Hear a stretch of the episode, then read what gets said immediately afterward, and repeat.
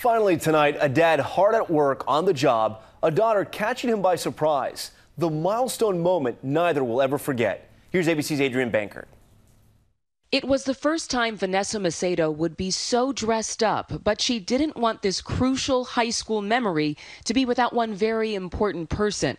The Mission Oaks senior wanted to have the prom moment most teens dream about without burdening her parents the extra cost. Her father, Joaquin, had been injured and was working selling fruit to make ends meet. I didn't want to bother him. So my brother helped me pay for my dress. When the big night came, her dad had to work, so she made a 25 mile detour to drop by and surprise him. Joaquin says he never expected to see her so beautiful the way she looked and that he was very happy. Vanessa thought it would be nice to share the video with friends, never expecting this father daughter moment would be watched by millions. I'm sorry that I wasn't able to get her what she wanted. I love her.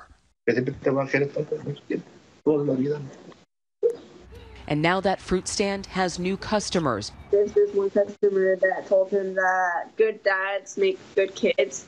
A moment that was so much more than picture perfect. Adrienne Bankert, ABC News, New York.